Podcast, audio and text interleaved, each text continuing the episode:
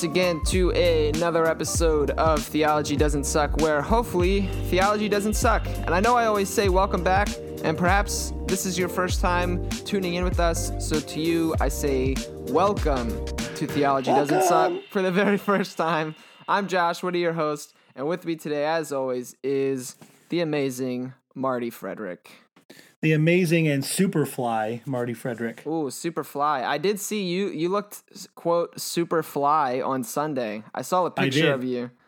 Yeah, I, I was. Uh, I decided I was going to try and go as fresh as possible, as the kids these days are saying.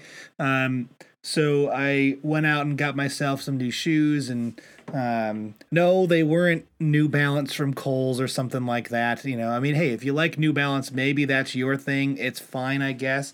Um, but I went out and I decided, you know, when I was in high school, Air Force Ones came out, Nike Air Force Ones, and I always wanted a pair, but I couldn't really ever justify it because, like, I don't know, I was kind of like a nerdy kid in high school, so it wouldn't have worked for me all that well. But now I'm cool. And so, like, I've been told by multiple people, not just my mom and not just my wife, that I'm cool. So I was like, you know, maybe I should go out and get a pair of these shoes and happen to have some cash. So I went out and grabbed a pair. So are like, are you trying to join like that whole preachers and sneakers thing? Like your your ultimate goal is really just to get on that Instagram page where he's like, your shoes cost eight hundred dollars and whatever. I mean, maybe, except my shoes didn't cost eight hundred dollars. they only were they were hundred dollars. There we go. Um, That's reasonable. so like I'm getting there. I guess like we're getting to that you know hundred dollar price point. I guess if we're if we want to be honest and say like I'm one eighth of the way there. Um, but you know I I do have other pairs of basketball shoes that I could potentially rock at some point. So like you know maybe I could. You know, and those ones were probably like a hundred dollars too. So if I wore them all together at the same time, ah, now you're thinking. yeah, Then you'd get on a website for a whole a different reason because you would just look ridiculous if you wore them all at once. Big, Well, look at this here's- idiot. Here's my question, you know, like they have like pastors and sneakers or whatever, if that's what it's called, but like what about like pastors that use really expensive microphones? Or Ah. like pastors that play really expensive guitars or whatever. Like and like if that was a podcast, then I would probably be in that place. Oh um, man.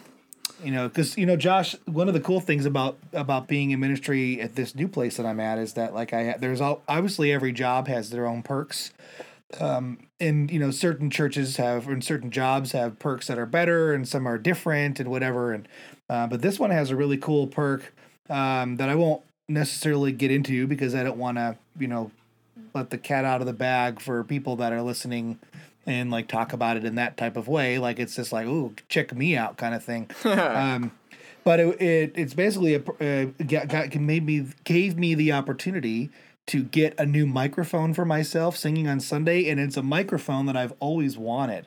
Um, and so like I bought this thing, and it was like, you know, it's like was way too expensive. Was like super massively expensive.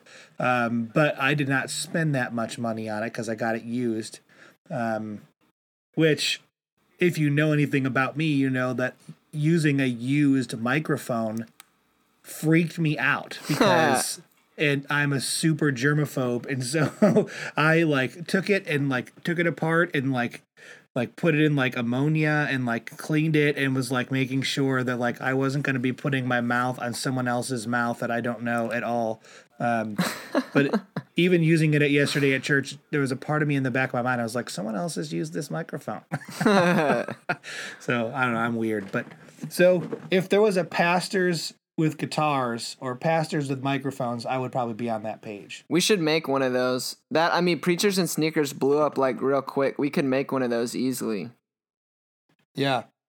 Preachers, well, it's, what, what, what would it be? It would it, we'd have to come up with a cool name. We couldn't just, you know, you know, We couldn't just we, we couldn't just nick it from them. no, Yeah. because then they'd be all mad at us. You know, you stole our name, whatever. Like no, we But- didn't steal it. We nicked it. It's different. All right, guys. Yeah, that is true. So, hey, if you're listening to this and you've got an idea for an Instagram page of people that like, you know, pastors that use really, really, really expensive equipment, like whether it be a microphone or a guitar or like, you know, I don't know, like something other than their outfit because their clothes, like that's one thing, but like you know, you know they they dress like to impress, I guess. Like I remember one time I saw um, Stephen Furtick at the Global Leadership Summit. Like what this was like right when Elevation was getting to become like really big, and he was teaching about being hum- like humble and how to how to live a life of humility but he was wearing a Rolex. and I remember feeling like, wait a minute. and this was before Preachers with Sneakers. So if you've got a cool idea for, you know, the concept of like pastors with expensive guitars or like fancy cars or like microphones or equipment or whatever, you could email that to us. Uh, and then maybe Josh and I will credit you with it and allow you to run it and like We'll just Maybe. we'll just let you take care of it. We'll just send you ideas. oh man, that's perfect. Now that actually has to happen. So somebody who's creative, hop on that. Yeah, even though you and I are both creative types that's as true. far as like our Enneagram and like based on like our Myers Briggs, for some reason I just it might be Josh that for me it's eight fifteen right now. That's so, true. In the morning. In the morning. Yeah, in the morning. It's well, it's nine fifteen for me, so I guess I'm a bit more lucky. And I've had my share of coffee already this morning. Um, I have mine. I would like I'm to drinking, have some more. I'm drinking an Ethiopia co- uh, single origin from Colectivo Coffee in Milwaukee. Um, wow, you're fancy. It's my first. It's my first time trying Colectivo because I have to admit with the one one of the one of the times I went by and saw them somewhere, they seemed Starbucksy to me, so I was like, oh, I'm not gonna go in there, um, and I went somewhere else. But then I played a gig in, on Saturday in Milwaukee, an outdoor gig, and it was one of those things, sort of like a fundraiser, so they don't really pay money necessarily, um, but someone had donated a bunch of gift cards to Colectivo. Um, and I was like, well, I don't live close to a Colectivo coffee, so I'll stop and I'll get some bags on the way home. So I'm trying it now, and it actually is very good. So if you're a Colectivo fan, or if you've heard of it and had it before, cheers to you. well done. I did not have Colectivo coffee. I had chock full of nuts out of a drip pot, which I know is a sin to you, Marty. Um, Come on, Josh. I'm lazy in the morning, man. I love me a good pour over, and I agree with you that it is a far superior way to drink coffee, and it's way better, significantly, like not even a question. However, in the morning I'm tired, and pushing a button, it just does it for me, and I'm fine with that. And and chock full of nuts is pretty decent coffee, especially out of a drip pot. It's not definitely not like Folgers or Maxwell House or something gross. Yeah. Don't even don't, don't even put their name in your mouth. That's like the worst thing you could do. Yeah, like here's the thing: people might get mad and say like, "Oh, Josh just said some heretical things on the podcast." Well, I think the most heretical thing I just said was Maxwell House and Folgers.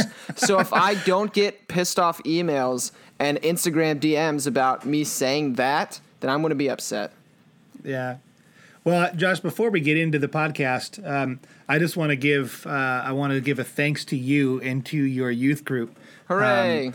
Um, because um, so I uh, one of the things that uh, is actually true about Josh and I is that we aren't just podcast buddies, but we're actually like actual friends in real life, and um, like the reality is like if you were to look at like our text message thread, which I would not recommend. um, but if you were to look at our text message thread, you'd see that like we actually talk like literally every day uh, like via text and not just about like here's a cool podcast idea or here's this but like we will bounce ideas off each other and like you know but we'll also like encourage each other and say like hey like you know i saw you post this or i saw you say this and like you know here's what it made me think of or i just wanted to let you know i'm praying for you or whatever.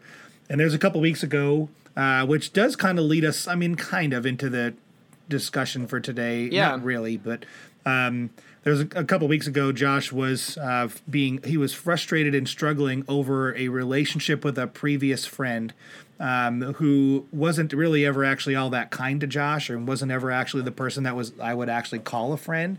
Um, but he was kind of like struggling about it and i and i just kind of gave him like hey dude like here's some here's some hard truths but like good truths for you to like lean into and see that like you know you don't need to allow these people to like hang out in your life anymore and uh, I didn't I didn't say it hoping that like Josh would go use it for something or whatever. I just said it because I care about Josh. Um, but then like he was sharing a story with his youth group and he wound up sharing that with them and they sent me a video cheering and like like cheering and like chanting my name so if you go to seneca creek church and like you are in josh's youth group and you're listening to this i just want to say hey thanks guys you know you uh you definitely made a, a words of affirmation love language man uh, feel good about himself so thanks right on. I have to let them know that you said that. Well, the ones that listen to this already Yeah. will hear it, but I'll let them know specifically for those of you who still don't listen. You have to go listen because you're mentioned, and then people want to be a part of something that you know their name is in. So that'll be cool. Well, I don't know many of their names. Actually, probably don't know any of their names, but that that's okay. You know who you are. Yeah. You know that you cheered my name, and so that also leads me to another thing. I was teasing teasing Josh about, um, and I'm just going to say this generally to everybody that listens to the podcast. Um, so, Josh and I are real people. We're not just like on your in your iPhone or something like that. We're not robots. Um, we're not like birds because birds aren't real, but like we are real. We are real people. So uh, if you are interested in following us on social media, um, the individuals, I don't know about Josh, but I would be welcome. I would be totally open to people following me on social media. I don't post anything that I would like be mad about, you know, knowing about. So I'm not one of those people that's like, give me my privacy. Like I would love to be in communion with you all. So um, actually don't know how to spell my podcast, my uh, Instagram name, so I have to look it up.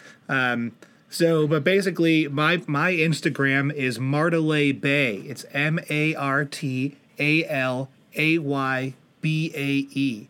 So feel free to follow me on Instagram. If you if you want to search me on Facebook, you can search Marty Frederick. It's fine. I will accept it because I'm starved for attention and I would love to be followed by you.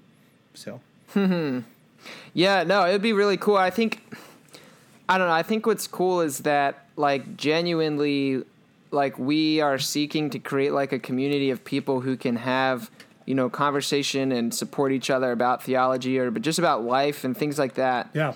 And so like we we also uh, want you guys to like be connecting with each other. Like our Facebook group is pretty cool.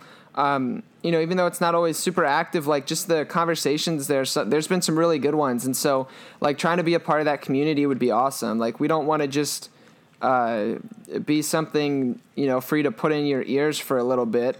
Um, you know, I'm not. I don't know, but I think community is important. That's that's what I'm trying to say. So connect with each other. Yep. We'd love to connect with you too.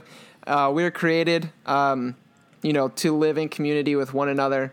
Uh, we're all brothers and sisters in Christ in the the Big C Church, the body of Christ. So um, let's actually live like that's true instead of just saying crap about it. Nice. Yeah, solid. So, all right, well, I guess we'll transition to what we're going to talk about today because it is, uh, so we, it's kind of something a little bit different than what uh, maybe we've done before in the past, but I think it's a conversation that uh, will be helpful and, and perhaps maybe even healing uh, for both Marty and I. It'll be a little bit more raw than normal. Um, but just him and I have had very similar experiences uh, and a very similar story, and so we kind of wanted to share that and, and talk about it um, some today. Uh, so basically, um, I'll give the short of it, and then I'll let Marty go ahead and, and go first. But basically, Marty and I have both had um, instances, multiple instances, multiple occurrences where we have served in ministries that were subpar to say the least, and they impacted us in some negative ways.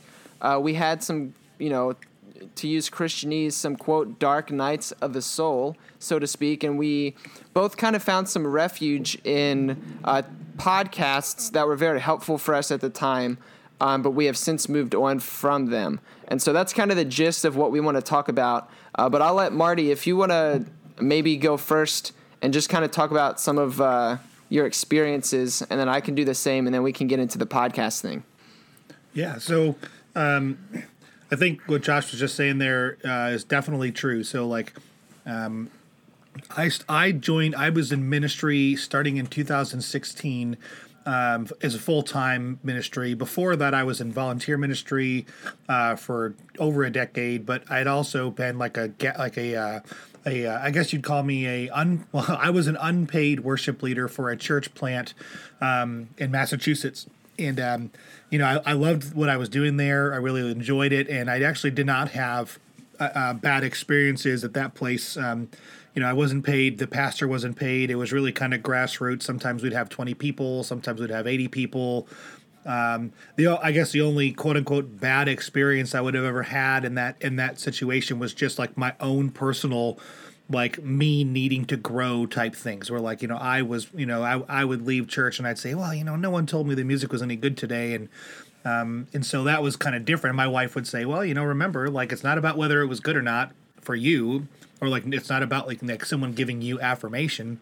And it was more like for me learning about myself that i needed that to then know like okay that maybe is not the place to seek affirmation just because it's you know it's not about me um, but then as I left there, um, when I was finished, when I finished seminary, I moved to uh, Washington State uh, in a town about two hours north of Seattle. And uh, up there, I had just had my first year of ministry was just awesome. Like I, I was a youth, I was a youth pastor, and uh, uh, I, I got a chance to lead retreats, and I got a chance to preach on Sunday, and I got a chance to lead worship on occasion. I even got a chance to um, lead the the youth group on a on its first uh, international mission trip in over four years. Um, and it was only my first year of ministry. And so they were really placing a lot of trust in me. And then um, I'm not really sure what happened um, because even as I've thought back and looked back, I haven't personally been able to like say, oh, I did this one thing and then everything changed but something happened in ministry at that place where all of a sudden any like any of the favor that i had been given um, like any of the favor that had been placed on me personally was really kind of almost completely taken away. Um, I didn't uh, I didn't have influence or favor with my youth with my with my pastor any longer. Um, there were people that who I had thought were my friends that I realized I didn't really have favor or influence with them any longer. Um, and it was kind of odd. It, it really kind of came out of nowhere, to be honest. And then there were some things that happened that you know like weren't good that I didn't do a great job with, and that I would definitely own and never kind of take away.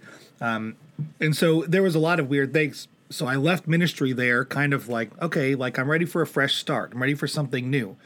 Um, so I left ministry in Washington. It was really hard because you know I had made some great, as as Josh would probably know how this feels. Like you leave a ministry place where as a youth pastor, you know, and you've definitely impacted, but more so made great relationships with people uh, not just students but parents and adults as well.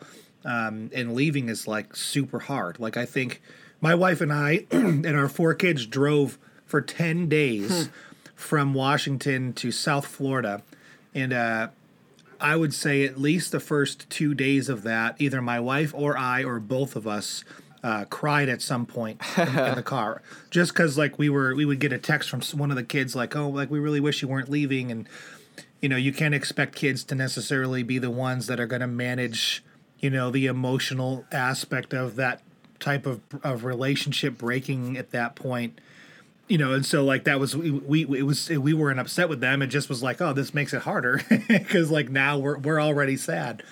Um, and then we got to where we were in Florida, and to be honest, where we were in Florida started out really well also. But uh, even as I looked back, I think that initially there it was good, but there was always sort of this underlying um like I, it's it's weird to say, but almost like a like a drive to perform kind of a thing, like a almost like a performance anxiety like if you didn't mm. perform well then like you were going to be in trouble or like whatever and i think initially i attributed a lot of that feeling this like performance like oh I like I better live up to expectations kind of feeling based off of the fact that something had happened where I was before in ministry um, that had led to me in some way losing that favor, losing that influence, and then feeling like I hadn't lived up to expectations.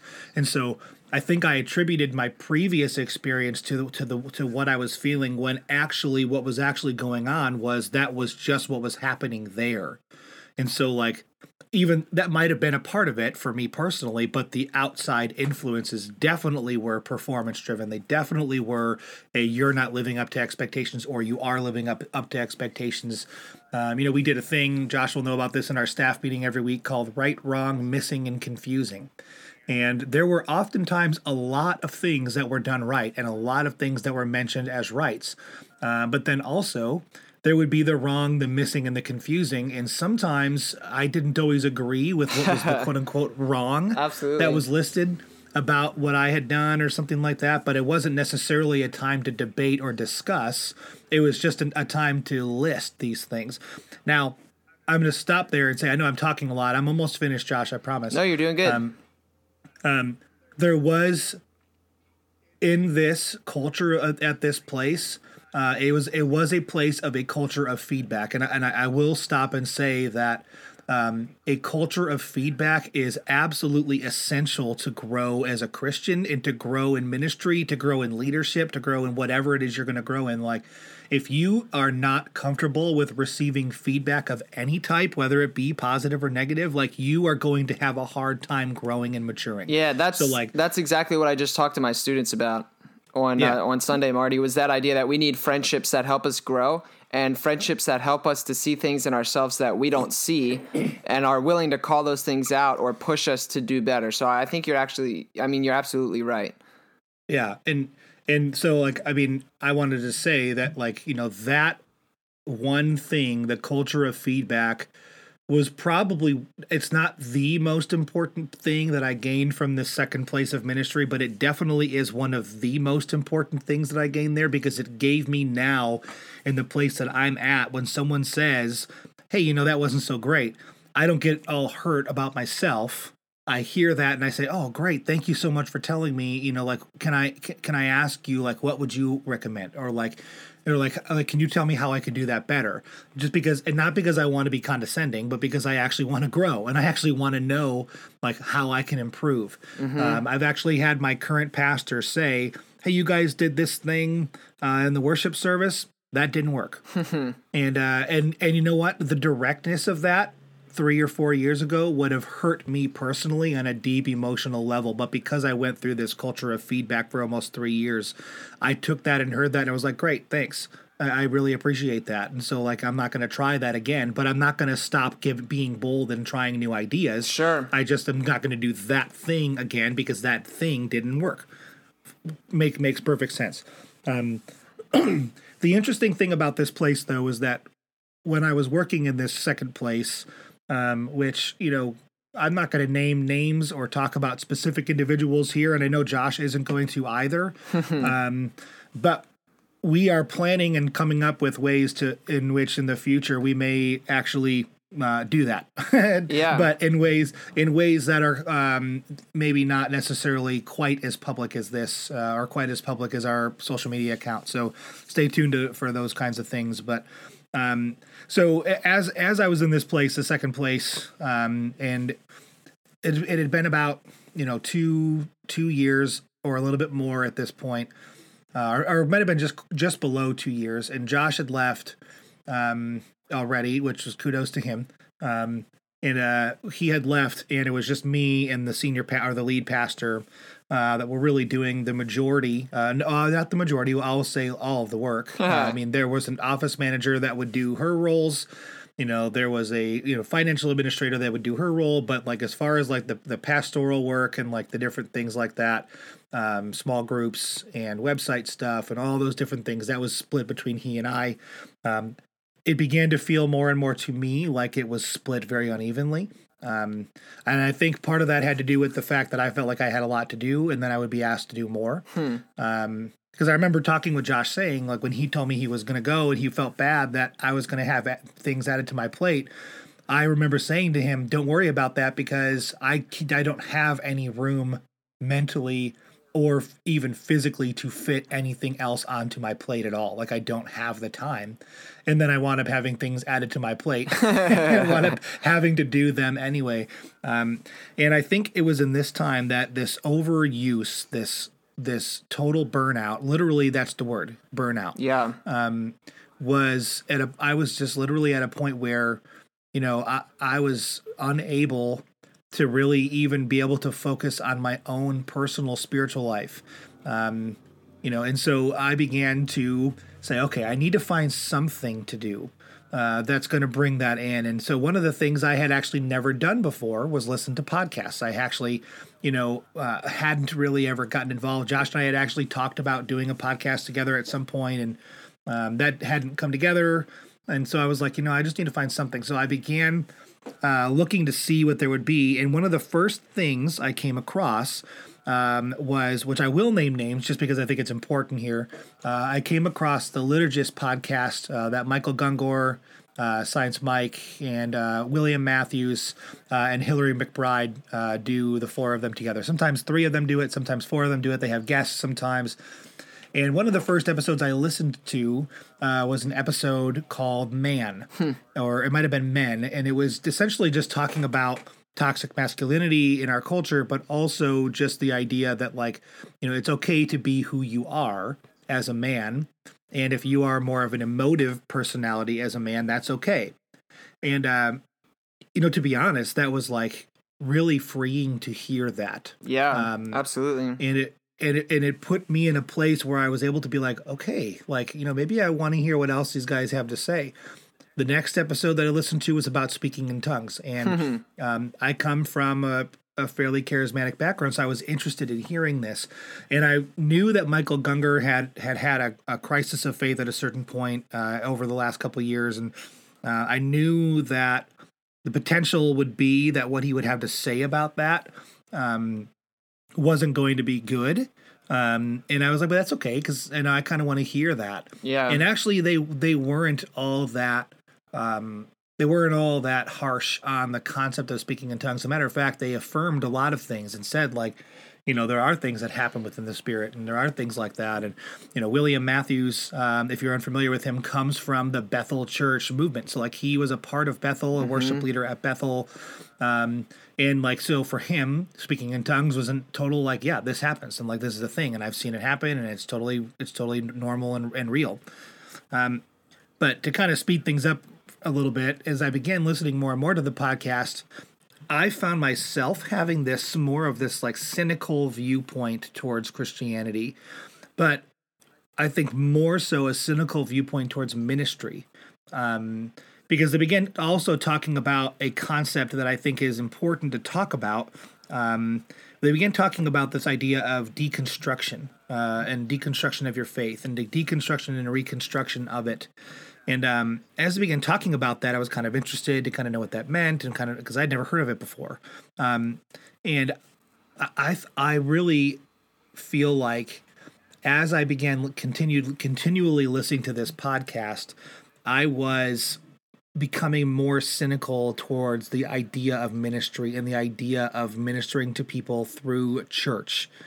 And um, I felt like as I began listening to it, and then as I continued listening to it, um, I, I there began to be like I'm, and I say this uh, in total absolution and truth, almost like this dark cloud over me uh, throughout most of what I did. Um, and it and it really began to be sort of this oppressive feeling, this oppressive thought uh, that was really challenging to try to find my way out of.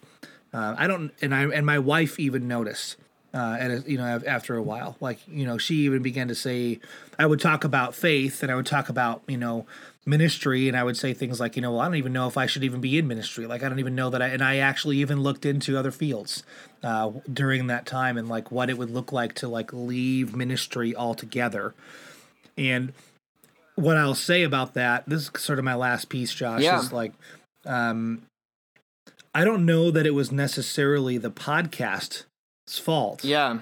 That put me in that place. I think what it was was the place, the two places of ministry that I had been a part of had been so spiritually damaging. They had been so personally damaging. They had been so mentally exhausting.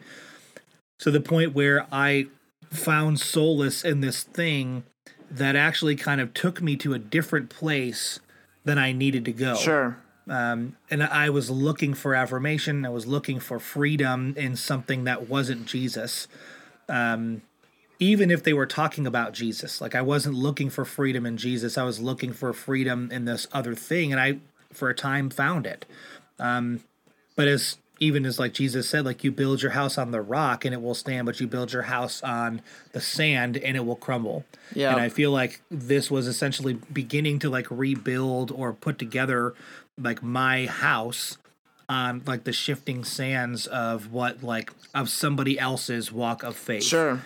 Yeah, that's fair. So, um, the one last thing I wanted to do, um, I'm I'm a fan, and I think Josh is beginning to be a fan um, of a pastor by the name of Jon Tyson. Um, and uh, we've we've both uh, got his one of his books. Um, it's a really great book. Uh, it's called Kingdom, uh, Kingdom Values. Values, Volume One, and uh, I've been reading through it, and it's really great. Um, but one of the things he posted on Twitter actually just recently, he posted, uh, in many ways, traditional apologetics seeks to make Christianity true and reasonable. Cultural apologetics seems to make it plausible and desirable. This is very important in an increasingly secular age. And I think what I was looking for was this concept of cultural apologetics. Is that you know like the first episode I heard was about man, you know, and about ma- toxic masculinity and this idea of like you know you don't have to, you know, like I remember Science Mike in that said uh, he told the story about being in gym class and not wanting to do the the sports or the different things that the other guys in the class wanted to do. Like they just weren't interesting to him and he was made fun of and he was teased you know he was called gay he was called you know he was called lame he was called weak and stupid because he wasn't interested in these emotion or in these um, different things he was more interested in having conversations with people and being involved in in communion and relationship with people and so, like, because he had those differences, people were calling him those things. And I remember, like, okay, like that was actually my experience. Yeah. A little bit. But this cultural apologetics was desirable, but it wasn't necessarily true for everybody.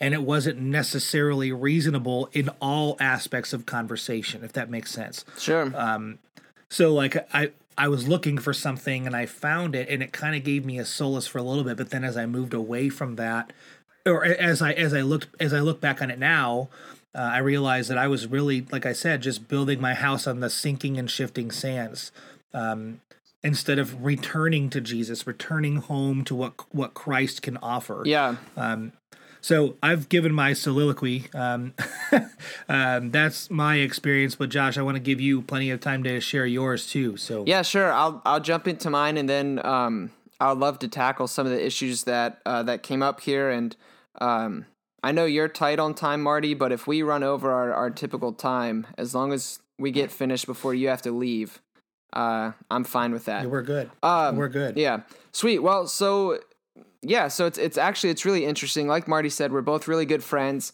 and we found out um, pretty quickly that we're almost the same person, which is kind of weird. Um, because normally people that are are that similar don't like each other. Yeah. but we have the very I don't like you though. that's the that's thing. I actually don't, I don't like you. Uh, so I mean, I love you, but I don't like you. That's fine. That's fine. I'll. I'll go with it. but um, but yeah. So anyway, um, I had a, a very similar start in ministry. My first uh, full time ministry job was with working for Youth for Christ, which was awesome. Um, I loved it. I started a uh, brand new club for a, a high school in the local area, and it started out really small. And by the end of the year, um, you know, we were having 40, 50 kids uh, a night come out for that, and uh, really cool like thing happened. It was very like a family feel. Everybody uh, was really connected, and it was just a really genuine community. Um, and I was really happy about that. And um, but the issue was like starting back in college, uh, both my wife and I uh, felt this call to ministry in South Florida. And we didn't know why, we didn't know what that looked like, we didn't know when, um, but it's something that we had been praying about back at, like I said, sophomore year in college. And we had been praying, praying, praying, and I was consulting mentors of mine, and they're saying, "Yeah, well, it seems like this seems to be, you know, um, you know, a thing like what God might have for you." But so start asking God to open up doors. So then we started praying for that. Um, and basically a door was opened. I wasn't looking. A door was opened, um, you know, uh, during my time at Youth for Christ, and I've you know, prayed about it was really excited and felt this was, you know, the right move. This is what, what God had in store. Um, and so I left my job for Youth for Christ, which I still remember the night having to tell the students um, that we'd be moving to South Florida. That was one of the most difficult things I ever had to do. Um, there was not a dry eye in the room, including mine, and uh, it sucked, to be honest. Um, but I did it uh, in faith, and we went and started. I started full time ministry at a church in South Florida. Uh, that's where I met you, Marty. Um, and during my time there, I guess I kind of uh, was wooed into thinking like how wonderful this place was. They said all this really great stuff about, oh, we really care about your family and spending time with your family is is the top priority. We really care about you. Um, you know, saying all this nice stuff about how you know South Florida is the most unchurched place in the country, so you should come here. Um, you know, like it is touting all this really great stuff, uh, which is once I arrived, I very quickly uh, started to pick up on um, a lot of the BS that was being spewed. Um, you know, from the the incre- incredibly insane work hours. You know, the the the 8:30 to 5:30 Monday through Friday. Um, you know, behind a desk uh, in my office, and then you know whatever it was, 6 a.m. on Sunday morning until 5:30 p.m. Um, and then if there's an event on Saturday, you know, I had to do that too. Uh, so really, I started to see like you know negative effects in my relationship with my wife because I never saw her, and I hung yeah. out with Marty far more than I hung out with my wife. Um, and I think Marty, you actually, you, yeah, I was gonna say, go ahead and say what what that brings to mind for yeah. you because I know something. Yeah, I I actually one time said uh, in a joking way in a meeting uh, at this place, I said, you know, you know, so and so, Pastor, I actually spend more time with you than I spend with my wife. And he goes, Oh, that's not true. That's not true. You're home, you know, at this time every day and you leave at this time. I said, Yeah, but I'm sleeping for 85% of that time. And so I was like, I don't know that I call that quality time. And he didn't really say anything. So, but it was absolutely true. It was ice. You know, if you did the if you did the math, you there was more time spent at the office than there was at home, and I think it was just a hard truth for him to hear. So yeah, absolutely. So that was that was hard for me, and then I started noticing things um, about the way people were talked about, how congregants were talked about, and um, you know, I didn't appreciate that. I, I started to see that people didn't really matter. Um, and and that the ultimate growth was our goal was was always about numbers and and numbers are are important hear me out you need to know who's in your care in order to take care of them but the most important number as a pastor in a church is the number 1 and it's the person standing right in front of you and that did not compute there uh, we spent far significant stupid amount of money on marketing and mass mail campaigns and all this crap instead of actually helping and aiding the community. And anytime we would quote unquote do a service opportunity, it was just another advertising campaign for the church. Um, and so there were a whole bunch of things that I really was bumping my head against. Um, I'm kind of a rebel at heart, and I didn't, to use their phraseology, not mine. They would say, you know, Josh, if you're going to get along here, you have to, quote, drink the Kool Aid. And I'm not much of a drink the Kool Aid kind of guy. And so uh, there were all sorts of issues that started to arise. And then the way I started to be treated uh, by leadership was very negative, uh, very condescending, you know, the finger in your face kind of stuff. And that's not an exaggeration. Um, you know, I had been threatened.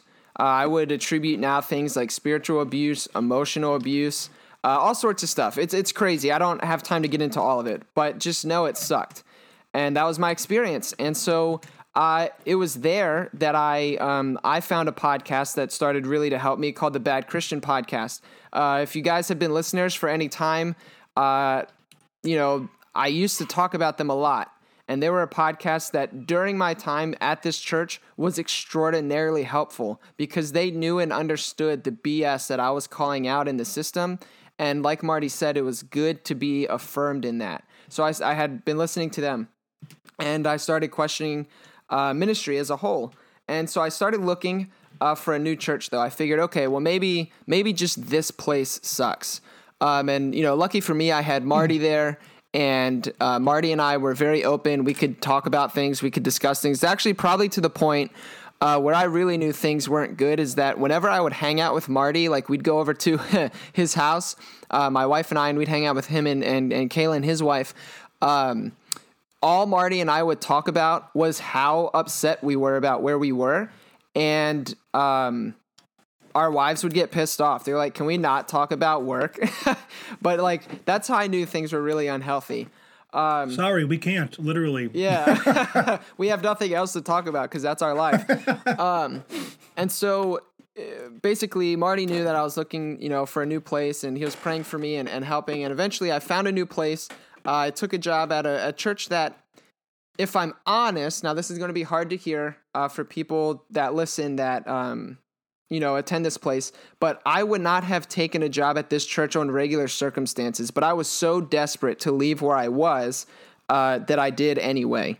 Um, and I'm not saying that that I like regret it or anything because I have really solid relationships there. Um, that's where I met my my one of my best friends, Chad Marty. You know, you've really gotten to know Chad. I have some amazing students. Uh, that I really connected with, some great, you know, parents and families that, that were awesome, some other coworkers. Uh, like a shout out to William Joyner. I know William still listens um, to the podcast. He's a cool dude. But so I don't regret those things. But when I got there, um, there was like that place was not great either. they had their own problems of their own. Um, you know, uh, issues that um, I kind of picked up on immediately. Uh, things that bothered me, like I was hired to be a, a youth pastor um, but like student ministry wasn't really valued at all. Um, and so that was that was always a fight. But then also uh, there was always like this really toxic culture amongst the staff where uh, the head pastor never trusted anybody, and um, they would you know be caught multiple times just lying or or shielding stuff from us that they shouldn't have, not including you know not including us. Um, going on personal vendettas against you know, various people on staff, like just a, a, whole bunch of nonsense that shouldn't happen. And what I kept listening to Bad Christian, and again, they were just what they do is they, I think, very well to their credit, they point out the faults in the the church as an institution. Um, so, and I just agreed with that stuff, so it was helpful for me. Uh, but there were times when I was like, yeah, I don't want to be in ministry anymore. I told God that. I said, if this is what working in your church looks like, then screw it. I don't want to be a part of this because this is not good.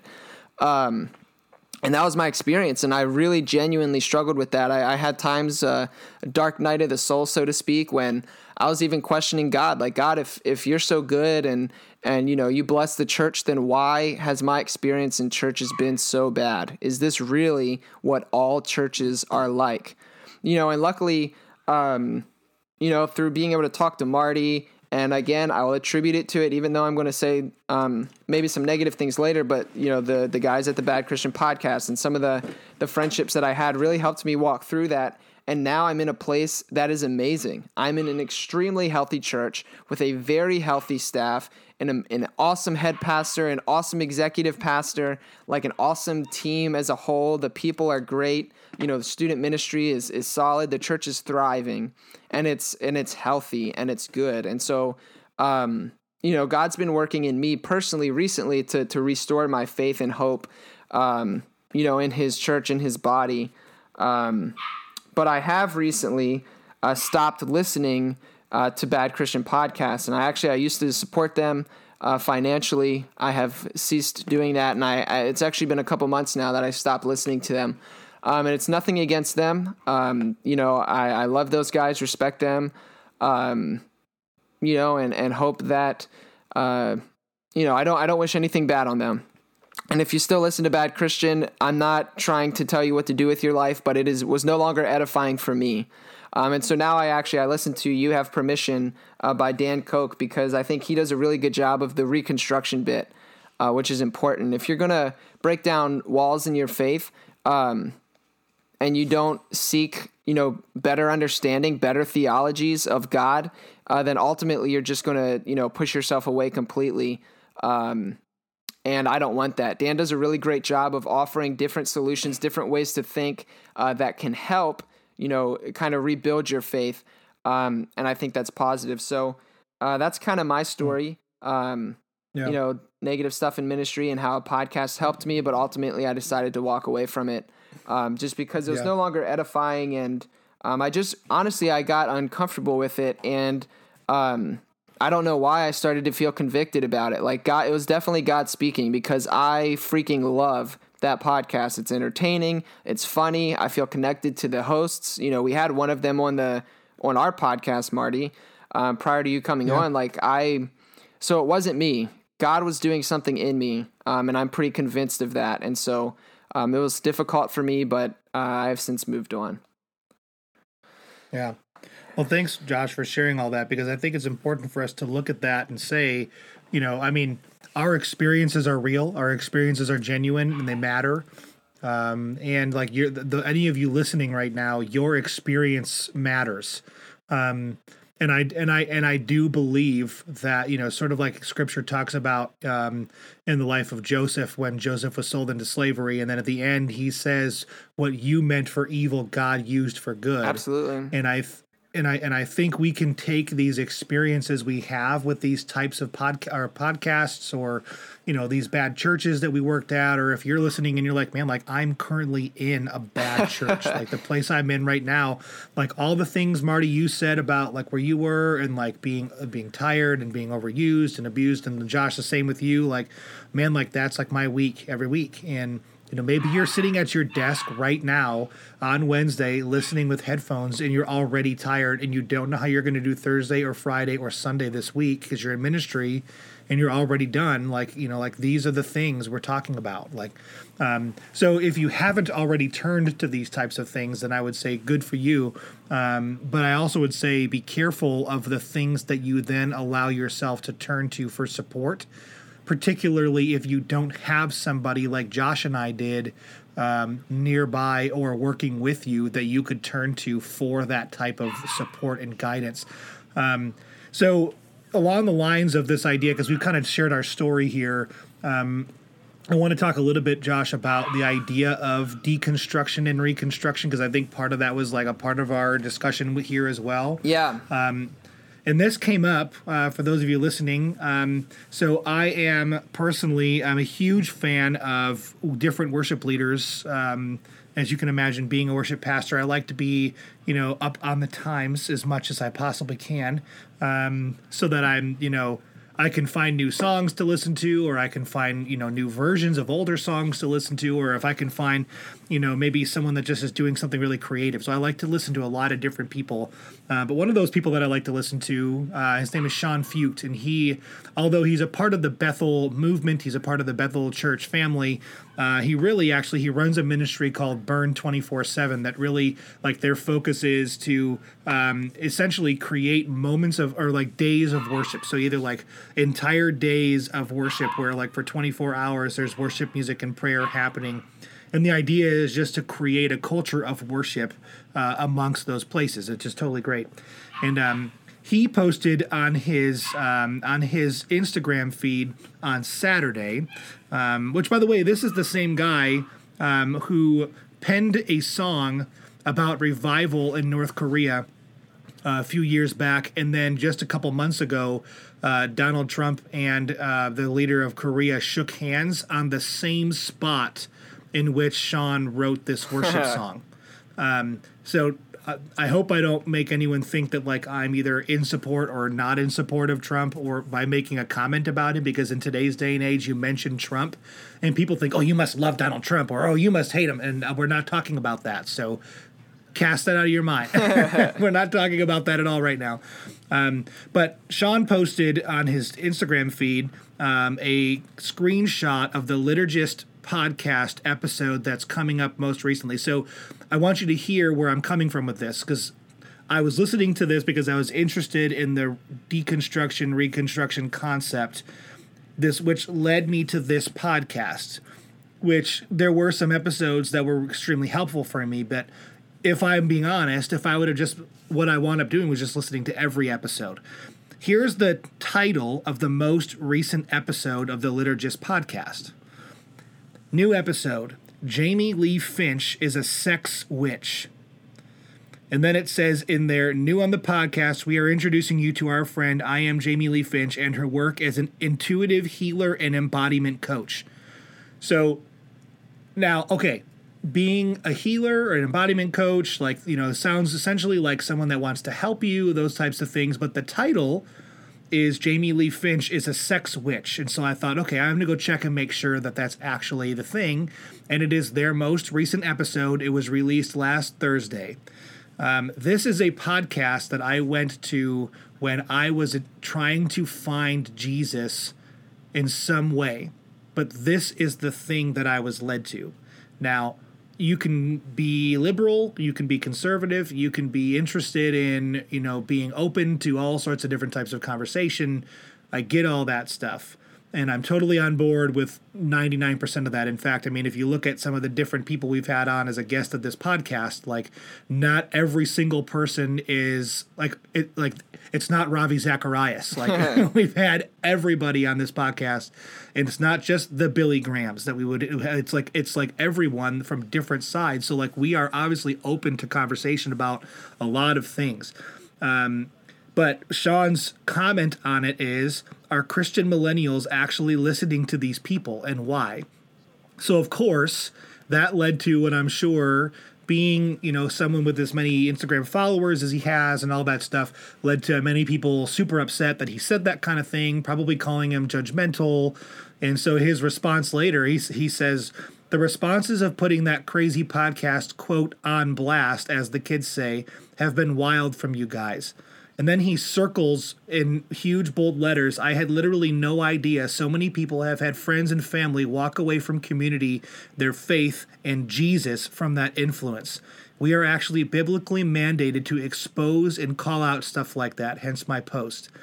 And then a little bit later, he posted this, and this is the spot that really caught me and really made me realize that I agreed with this. And I was like, yeah, like we, Josh and I need to talk about this at some point. Uh, he writes the the quote deconstruction movement only leads to total destruction of people's lives and faith. I've seen it over and over now with friends. Get out now. The quote deconstruction movement is largely born out of a spirit of offense and disappointment. It perpetuates a victim mentality and rejects all biblical absolutes.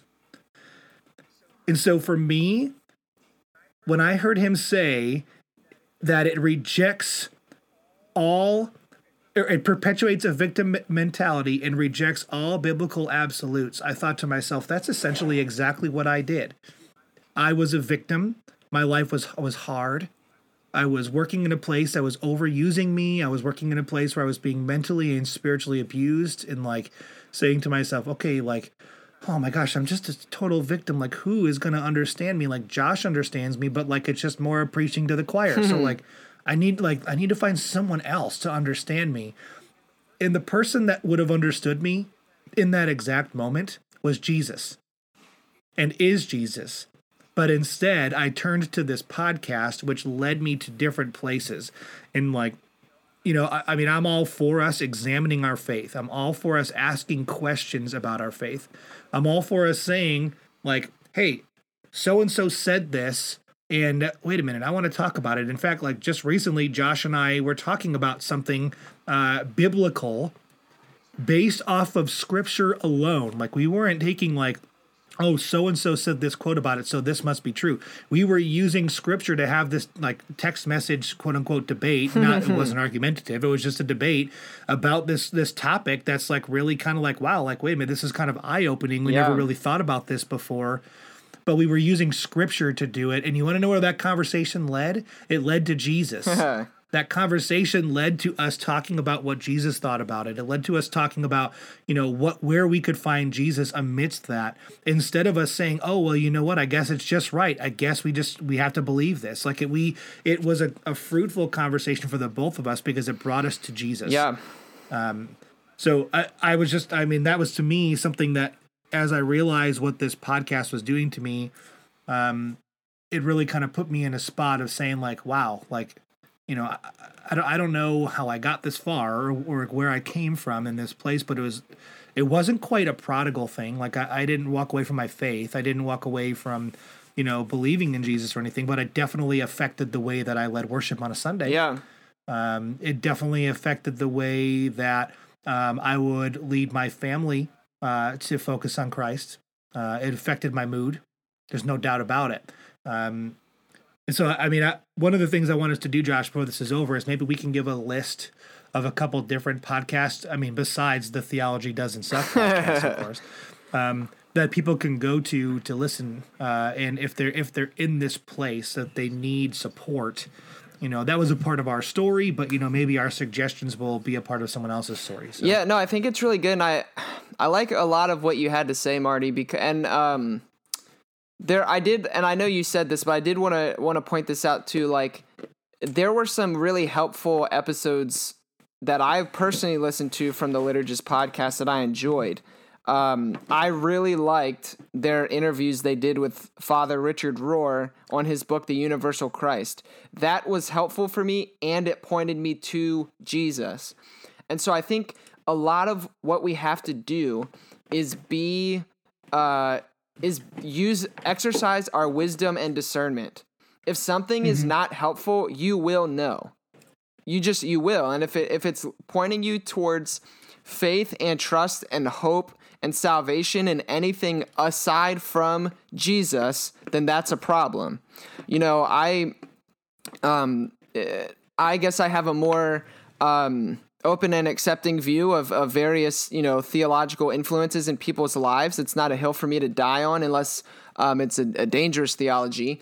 But um like often what i tell people is cling to jesus cling to jesus cling to jesus he is the central, you know, non-negotiable aspect of our faith and we have to cling to him. So anything that points us away from him is dangerous um, and needs to be brought to light. And like one thing that I liked about the Bad Christian podcast is they constantly said like we still love Jesus. Um, however, I think um, I don't know because it is it is does sound judgmental, but from experience being in the community, a lot of people just completely walked away from the faith altogether. And what I realized was is kind of like what you were saying is true. People are hurt, and I want to recognize that because I'm one of those people who have been hurt by the church. And and your your pain, your suffering is real, and I do not want to write it off. Um, I've been hurt by the church, and I know people have and we can be jaded about that. That's fine. But we can't play the victim mentality and we can't walk away from Jesus because there are people who treat us like shit. Jesus is not the one who has treated us poorly. It's people have treated us poorly. And mm-hmm. uh, once I realized that, that was really eye opening to me. No, it doesn't make things better. No, it doesn't change the way that people have treated me. No, it doesn't answer my questions as to like, why does God allow this kind of stuff to happen in his churches? But what it does show me is one, I know I mess up sometimes. Two, Jesus loves those people who have hurt me still. And three, I'm going to cling to Jesus because he's my ultimate hope anyway.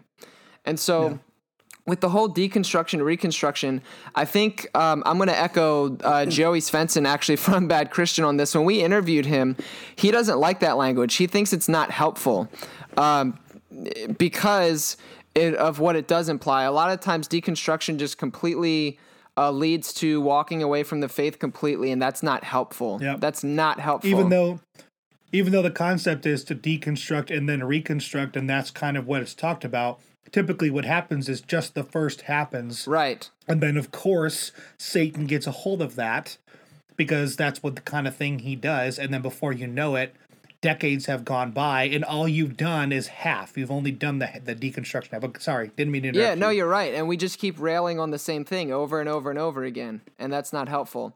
Um, but what I do want to say, though, is that um, our theology, when we encounter and realize that we've been taught or or propagated ourselves poor theology, you know, theology that gets people killed or theology that just is dangerous or evil or not of God, when we realize we have had those things, we need to be freed from them. We need to let those things go.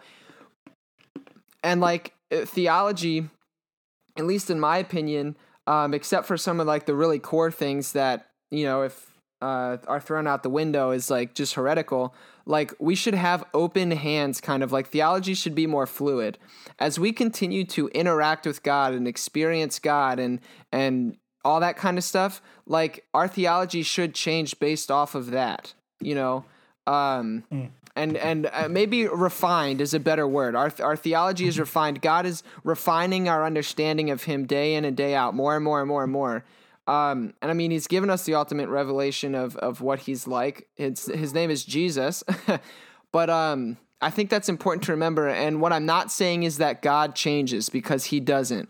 However, our understanding of God changes, our theology changes as God, you know, refines us. So that's I think that language is more helpful within the realm of deconstruction and reconstruction is to think of it that way as refinement, not walk away from the faith completely because I don't want anybody to walk away from Jesus. Actually, my my the core purpose, the reason I wanted to do this podcast was to push people towards Jesus. No matter what theological walk they find themselves in, no matter where, you know, in the their life they find themselves in, uh, I want people to cling to Jesus because I know the power that is in Jesus and I know the hope that Jesus brings. And that's what I want to plug people into. So, yeah. Well, can I read a few scriptures that talk about that idea of refinement? Because I think there's definitely scriptural evidence for it being refined, but I don't know that there's scriptural evidence for like deconstructing your faith sure. altogether. Uh, I mean, I could be wrong, and I, I, I'll be the first to admit that I'm not an expert on pretty much anything. Um, but um, well, I guess that's not true. Maybe I would be an expert on you know. Myself. Yeah, on yourself. That's know. a good one. um, and some would call me experts in other things, but I, I would not necessarily like that. Um, uh, so Psalm twelve six says, "The words of the Lord are pure words, as silver tried in a furnace on the earth, refined seven times." So I think about like us refining our faith and saying that, like, you know, the Lord, His words are pure. So as we turn to Jesus, as we turn to God, as we look to him our words will be refined and then our our lives will be refined because those the words of the lord are refined yeah. as it would be as silver is here. Uh, let's see. Uh, first peter 1 7 says so that the proof of your faith being more precious than gold which is perishable even though tested by fire may be found to result in praise and glory and honor at the revelation of jesus christ. And what i really like about that is so that the proof of your faith being far more precious than gold, which is perishable. And like our faith and retaining our faith in Jesus is far more precious than anything else on yeah, earth. Yeah, for sure. And it's and it says it right there. I mean, that's Paul's words. I get it, but like Paul is saying directly, like you know, there is nothing more precious than our faith in Jesus Christ. Um, and then Psalm 66, 10 through 12, 10, 10 through 12 says, For you have tried us, O God. You have refined us as silver is refined. You brought us into the net. You laid an oppressive burden upon our loins. You made men ride over our heads. We went through fire and through water. Yet you brought us out into a place of abundance. Mm. And Josh, like that that passage is literally our experience. Yeah, straight up. And uh you know we went through this trial this this you know i mean we went through it and like i think like the both of us would say like you know maybe we did a good job or like maybe we did a not so good job like you know uh, like at going through that trial and that testing and that temptation or like those that that time of trial in our life. But you know it says it right there and you know verse 12 yet you brought us out into a place of abundance. And that is so true um, it's a place of freedom and purity and a place where we are, you know, like I look back on the experiences I had now in the place I'm in now and I say, you know, like, yeah, like it wasn't my favorite. Like those places weren't my favorite at all. And like I would not want to go back. But it's not because I don't I, I wouldn't want to go back not because those places weren't good, but because the place that God has brought me to is so much better than I could mm, have ever imagined. Absolutely. And the parallels to scripture in that, like the Israelites coming out of the desert into the promised land, you know, you know, just thinking about being brought from one place that you know at the time seemed great, but then as you really kind of move through it, you realize this is awful. I mean, the Israelites lived in Egypt for a long time before being put into slavery and before it being the worst possible place they could ever be. And Josh, you and I just had those experiences in a on a much smaller time frame. Sure. Um, you know, but I think along the lines of this of our concept today, um, you know, as we're talking about, you know, listening to these different podcasts and then kind of seeing how they were affecting us mentally and then moving away from that. Um, Daniel twelve ten says, um, I'm sorry. Yeah, Daniel twelve ten says, Many will be purged, purified, and refined. But the wicked will act wickedly, and none of the wicked will understand, but those who have insight will understand. And so as we spend time growing in communion with Jesus, as we spend time, and I'm not talking about like, you know, growing in communion with Jesus because like we, you know, because we we have a faith that our parents gave us hmm. and we just know what what the Bible says because our pastor said so. I'm talking about the time that you spend personally alone with Jesus, yeah. the time that you personally spend alone with your Bible, the time that you spend alone in communion with God. I'm not talking about, you know, going to church or, you know, you might go to a church with good teaching or bad teaching, whatever. But to me, the most important time with the Lord is the time that we spend in communion one on one with Him and we listen to what He has to say. And, you know, we talked, we talk and commune with Him. I mean, I feel like Adam and Eve, like, man, I wish that like I could just, you know, walk with God in the garden at in the cool of the day and be in actual physical communion with God like they were. And like I feel like the closest I can get to that is spending my own personal time in prayer and in worship and in time of time alone with God. Yeah. And so like as I think about that and I say like, you know, I'm going to know and I'm going to understand when the things that I'm listening to, kind of like you said earlier, Josh, are becoming harmful to me and are and are not actually leading me closer to God and instead of bringing me away. Yeah. Um, I'll know that be- when I'm in communion with God. But the only caution I'd put on that is if you aren't in communion with God regularly, you aren't talking with God regularly, in prayer with God, reading your Bible often and regularly, worshiping the Lord through like the reading of the Bible and through song or whatever it is, like whatever you do best, if you aren't there, the caution against that is you may not know. Yeah and you might and you might be in that place of saying like oh well everything's just great. But then before you know it you kind of get to this place of like you know i cannot believe how far i've come. Yeah. Um so i would say if you are in a if you're if you're a person this is my personal advice like if you are in a going through a personal crisis of faith in your own. And you're you're listening to this today by chance. Maybe let's just say someone said listen to this podcast or you know you were scrolling through podcast feed and you're like oh i'll try these guys out. You know theology doesn't suck sounds kind of edgy and cool plus that guy with the beard he looks super handsome. I wonder what he'd look like.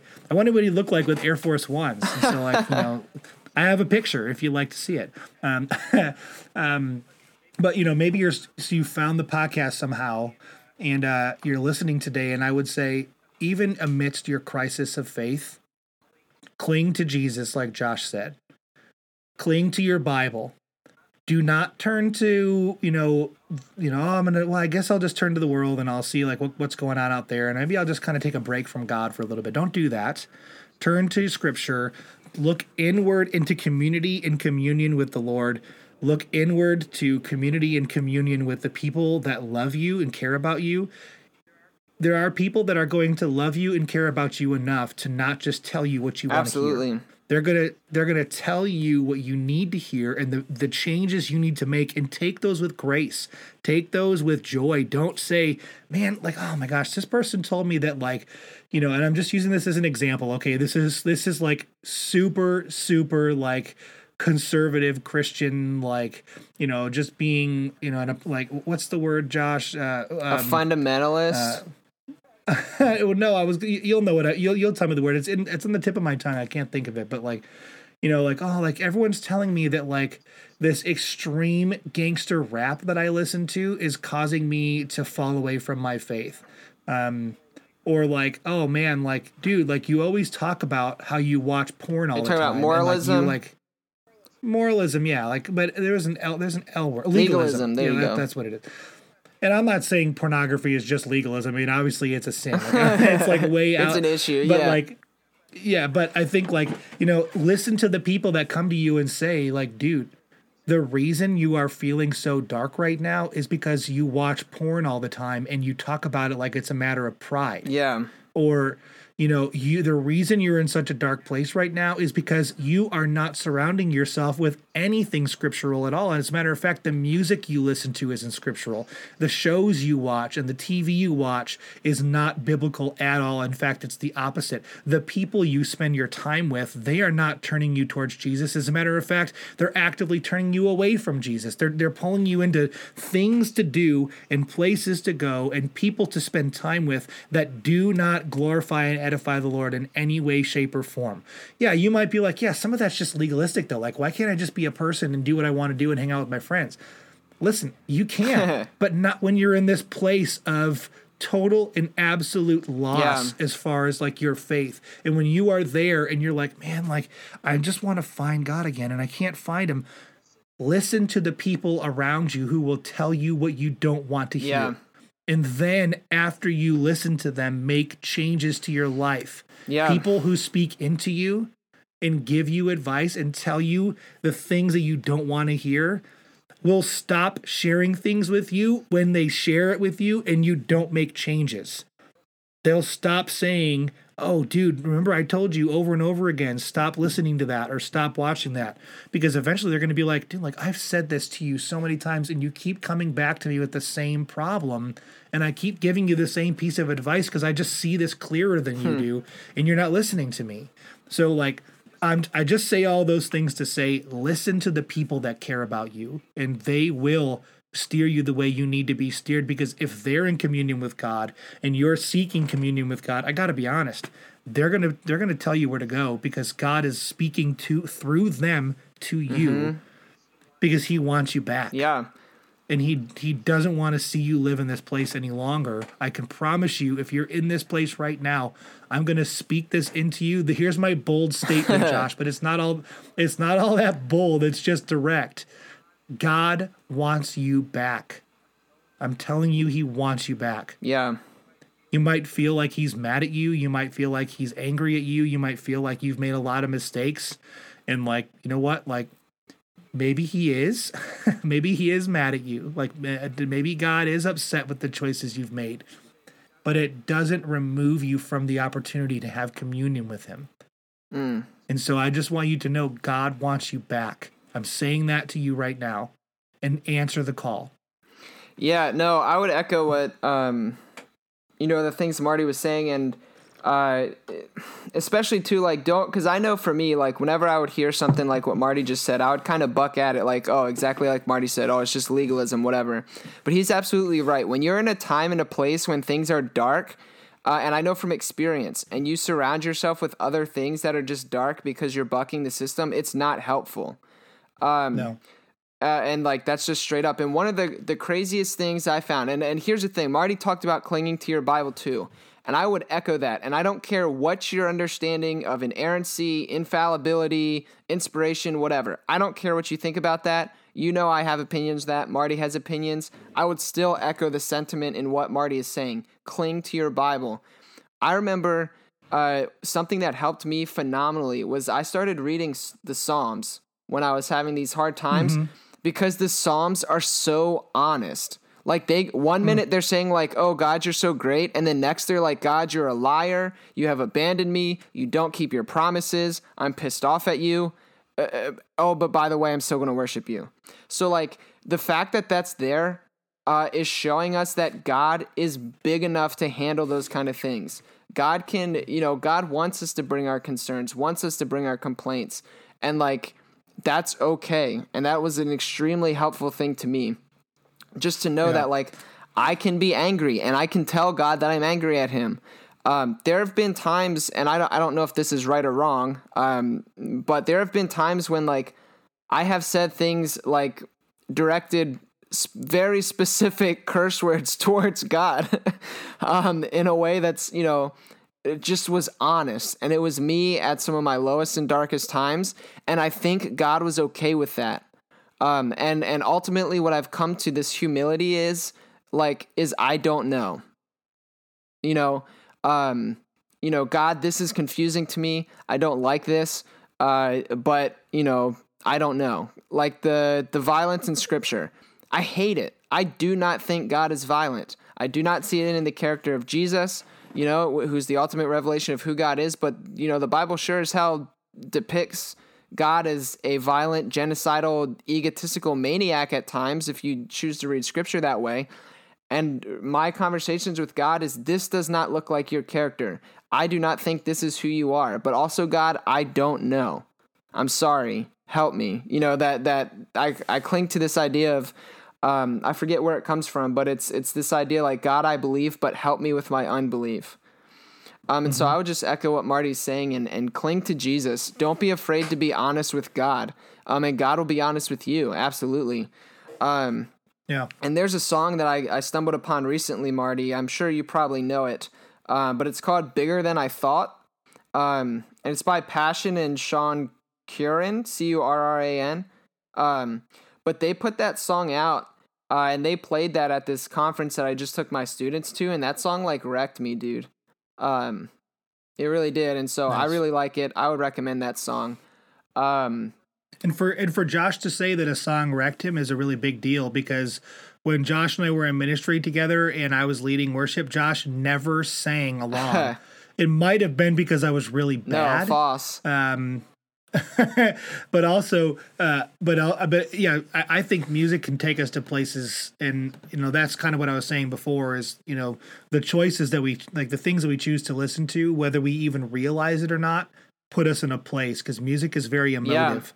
Yeah. Um, and so when you are an emotive person and you're in a dark place and you're sitting in your car before you decide to drive away because it's it's illegal in Illinois to operate your phone at all. Even if you're at a stoplight, it's illegal to operate your cell phone. So thanks Siri for all that you do. Um, but uh, if you're if you're sitting in your car and you're choosing a song to listen to or, or an album to listen to and you have a choice between something that you know isn't going to glorify the lord and something that will glorify the lord and you instead choose to listen to the thing that isn't going to glorify the Lord, like I've got to be honest with you, you might feel like you're personally being edified and like you might feel like you're personally being like, yeah, like that's how I feel right now. And that's okay, but it's not going to take you out of that spot. And so uh, a really good friend of mine named Rob, uh, he's the youth pastor at the church I'm currently at. Um, he every week or as often as probably possible, will say a phrase to his students uh, that I think is really, really helpful. And I think it puts people in a place of kind of like saying, okay, like this is where I'm at. Is he says, it's okay to not be okay, but don't stay there. Yeah. And so as you are like living in this place, like don't just wallow in the place you are. Don't just wallow in your sickness and sadness and be like, "Oh, woe is me, how how terrible my life is." Like as Josh was saying as you read the Psalms, there are plenty of places where David says like, "Oh, my life is terrible. God has abandoned me. People are swar- like the enemies of my of of me are swarming around everywhere."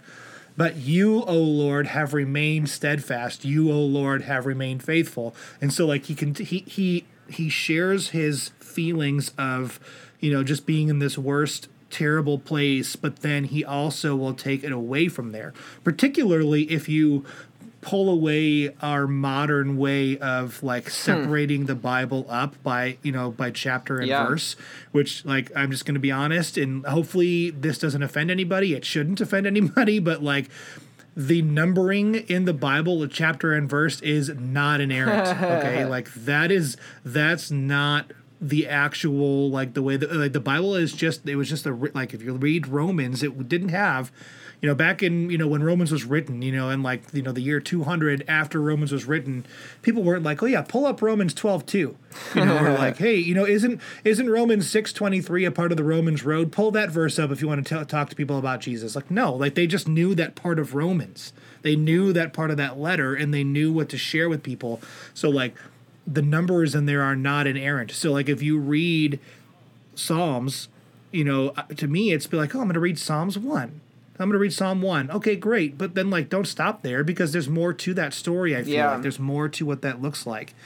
Um, but I guess you know I would also just say in general, um, you know, worship is not always joy. Absolutely.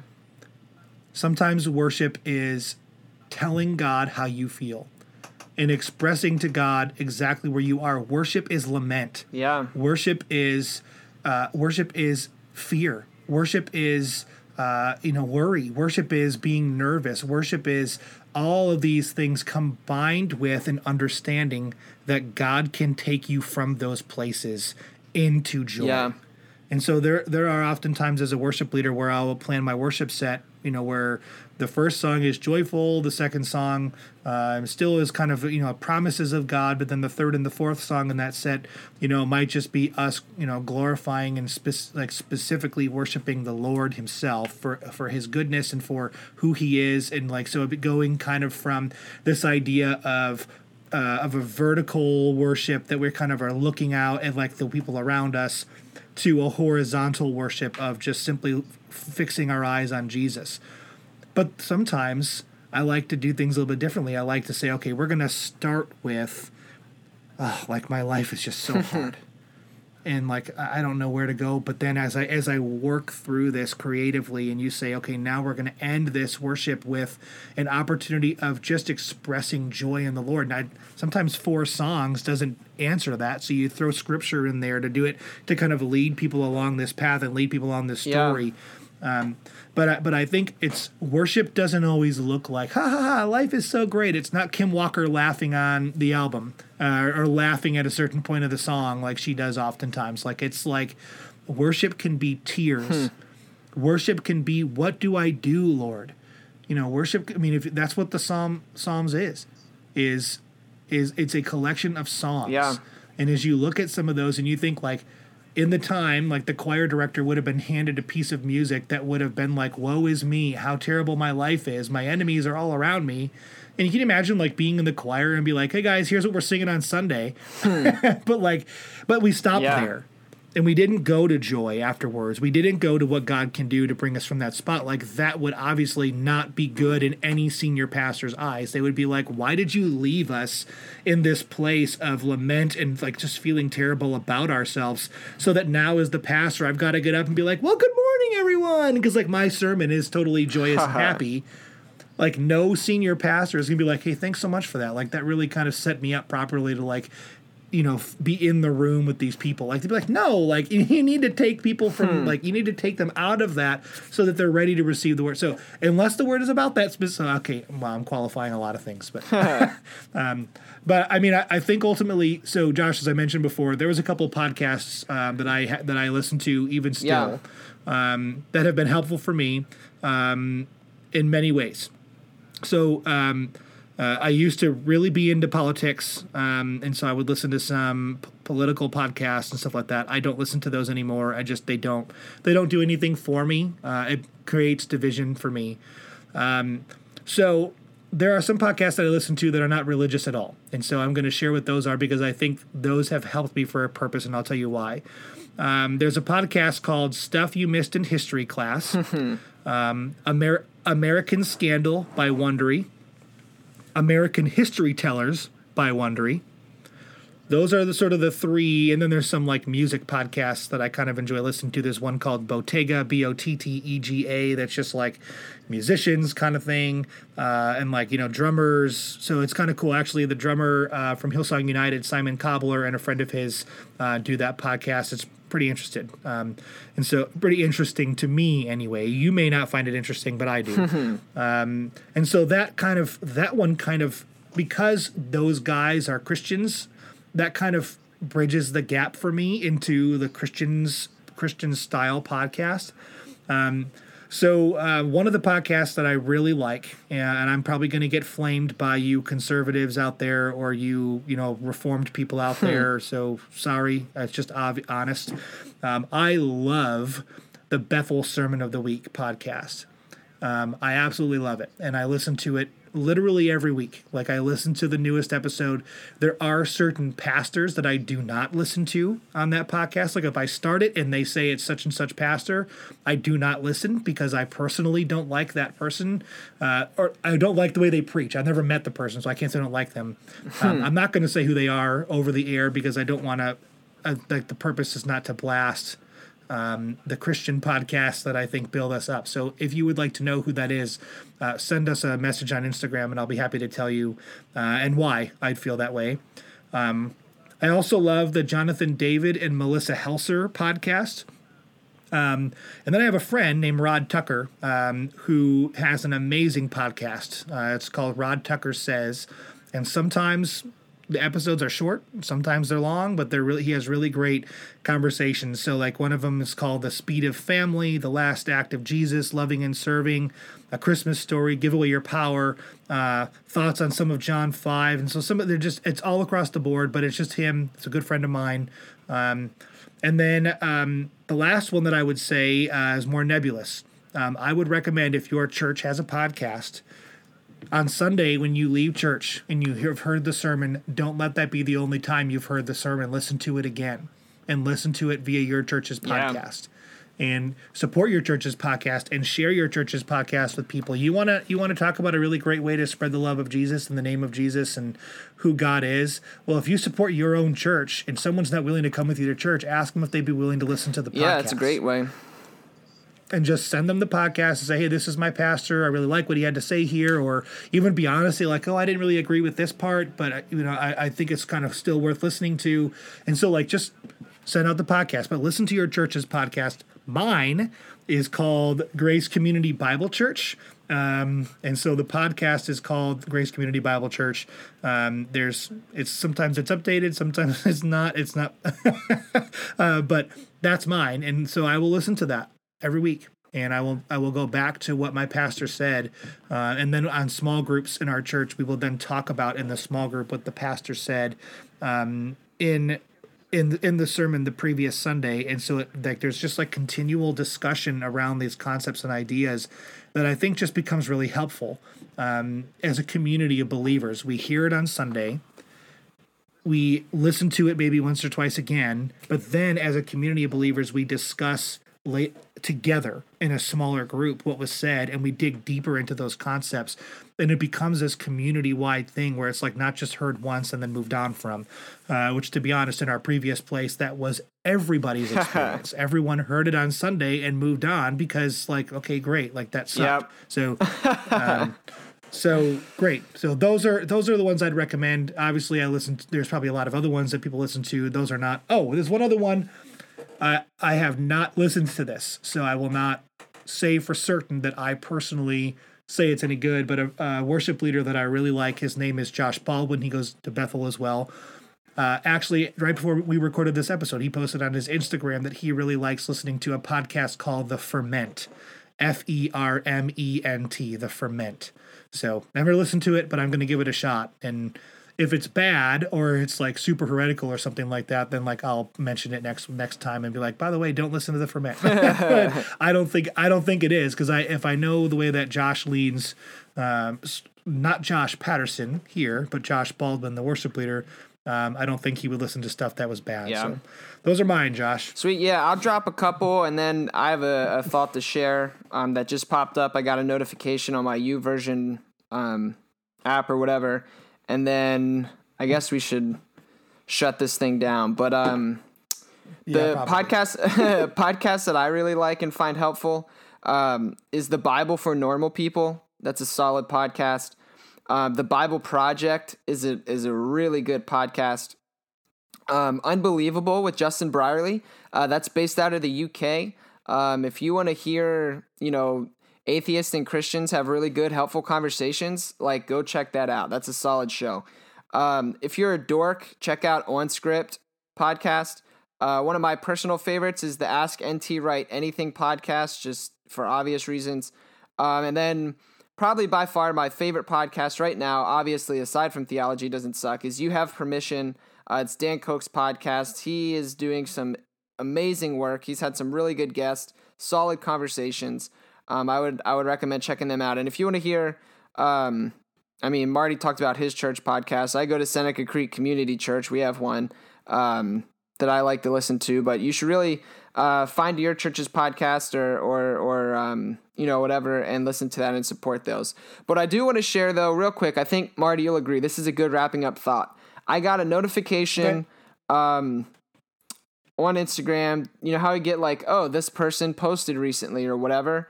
Um, so I got yeah. you know YouVersion posted recently, so I pulled it up, and uh, this is what it says: is you don't have to be a slave to struggles. And so I think that's mm. a really good way to wrap this up. Um, you know, today because Marty and I both have had our fair share of struggles. We're going to continue to have our fair share of struggles.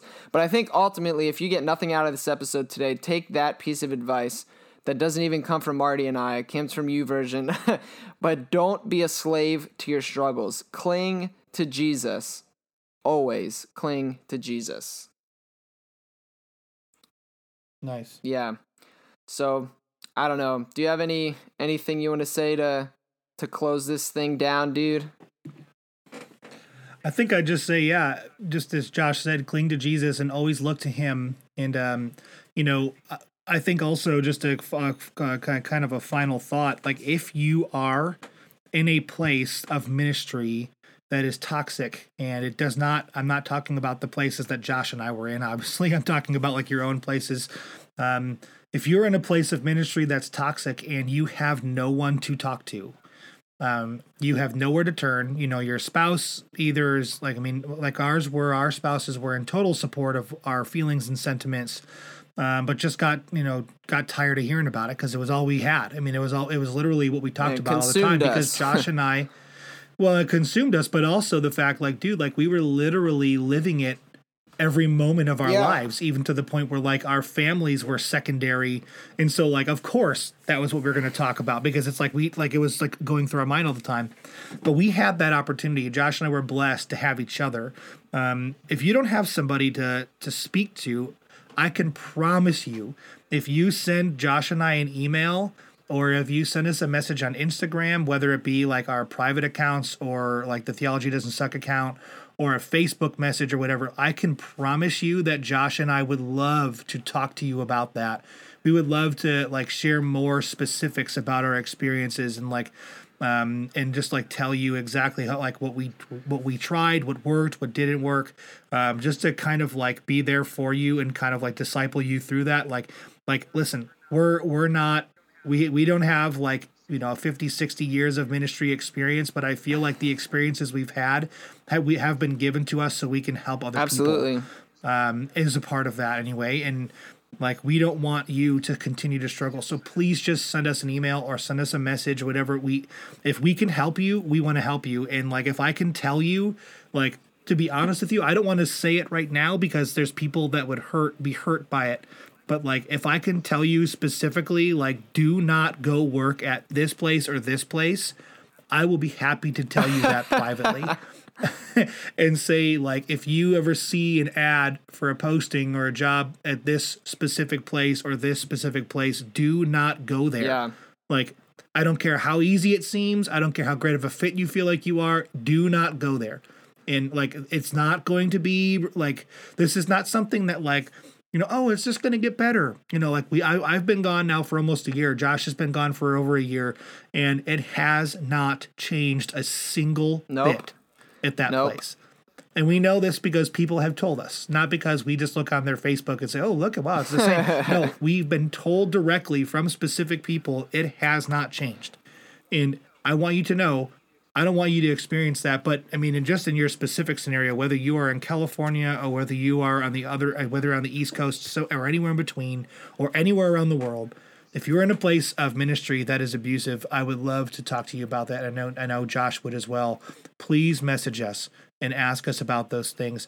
However, I will also say this if you're the type of person that wants to message us and just talk to us about a bunch of stuff to like kind of egg us on, like, oh, what do you think about this? And then like not actually listen to what we have to say and give our opinions about it. Like, I think Josh and I are both kind of like done with those messages, like the trolling messages. So, like, that's probably going to lead to trolling messages. but like we're done with that stuff. Like honestly, like if I see or feel like it's going to be a trolling message, like I personally don't respond yeah. at all. And like So like you guys can just like there's many messages that we just don't respond to because it's like okay whatever this guy like or this girl or whatever like they are not in it to have discussion like the spirit of this podcast they're in it to like feel better about themselves or like you know like you know prop prop up their own weird belief system or like and we're not just we're not going to be a party yeah, for to sure. that so um, that's the but if you need help please message us. We'd love to yeah i'm going to second that on marty's part too and uh, i'll close this down here but uh and this here's a real life example. Here in case you're still like oh but do they really care? Um i recently spoke to a pastor who sought me out. They contacted me. I did not go to them. They came to me uh, who worked at a previous place of employment, and uh, they asked me questions. I was honest with them, um, and uh, you know, basically, word got out. They ended up getting fired, um, and the I have been blocked on all social media platforms. Uh, you know, by the the people at this other, you know, at the church, uh, the leadership that is, um, you know, so so brave. So yeah, brave. really brave. just if you're listening, man, like I just want to say, like if you're listening to this and you're that specific person, like man, I'm so proud of your bravery. the the blocking on social media, the unfriending on man, like you are just so brave. You are such an inspiration to me. And like it's actually really edifying and glorifying to the like it's edifying for me personally to just say you are just so brave. I'm so proud of you. Yeah, and if you actually want to talk, why don't you give us a call and we can have a, a legitimate conversation like adults? That would be much better. Um, but but I mean, seriously, seriously, I, I mean that. Come on our yeah, podcast. Come, come be come a guest. on our podcast. But um, yeah. So I, you know, that person got fired and that sucks. And I got drugged back into this, and you know, people are saying certain things and lies are being propagated at that place. Um, and it, and if I'm honest, it bothers me because I can't do anything about it. But um, I do not regret talking to that person. I do not want them to have the same experience that I had. I don't want them to have the same experience no. that Marty had. And if you're having that kind no. of experience, I don't want that for you either because I know it almost pushed me away from what matters most, which is Jesus. And I don't want anybody to be pushed away from Jesus. Um, in fact, like I've said multiple no. times, I want the exact opposite. I want to lean into Jesus and cling to Him. So with that in mind, yep. uh, before Marty and I get too just straight up cynical, um, so brave. I'll shut it down. Uh, so if you would uh, like to contact us, take us up on our offer, or just have some thoughts, feel free to email us at, at theologydoesn'tsuck at gmail.com or just go to our contact us page on our website. Um, which is theologydoesn'tsuck.com. Or feel free to DM us on Instagram or go give us a follow on Instagram at Theology Doesn't Suck. We're also on Twitter. Um, Twitter's weird. I'm still trying to figure out that whole world. It mostly consists of me posting quotes from theologians, uh, but that's fun. Um, yeah, and, and with that in mind, uh, Stop allowing people to abuse you spiritually and emotionally, and stop running away from Jesus because he's not the one who's trying to hurt you. Uh, people suck sometimes, and Jesus is Lord. So, go Caps! Go Blackhawks!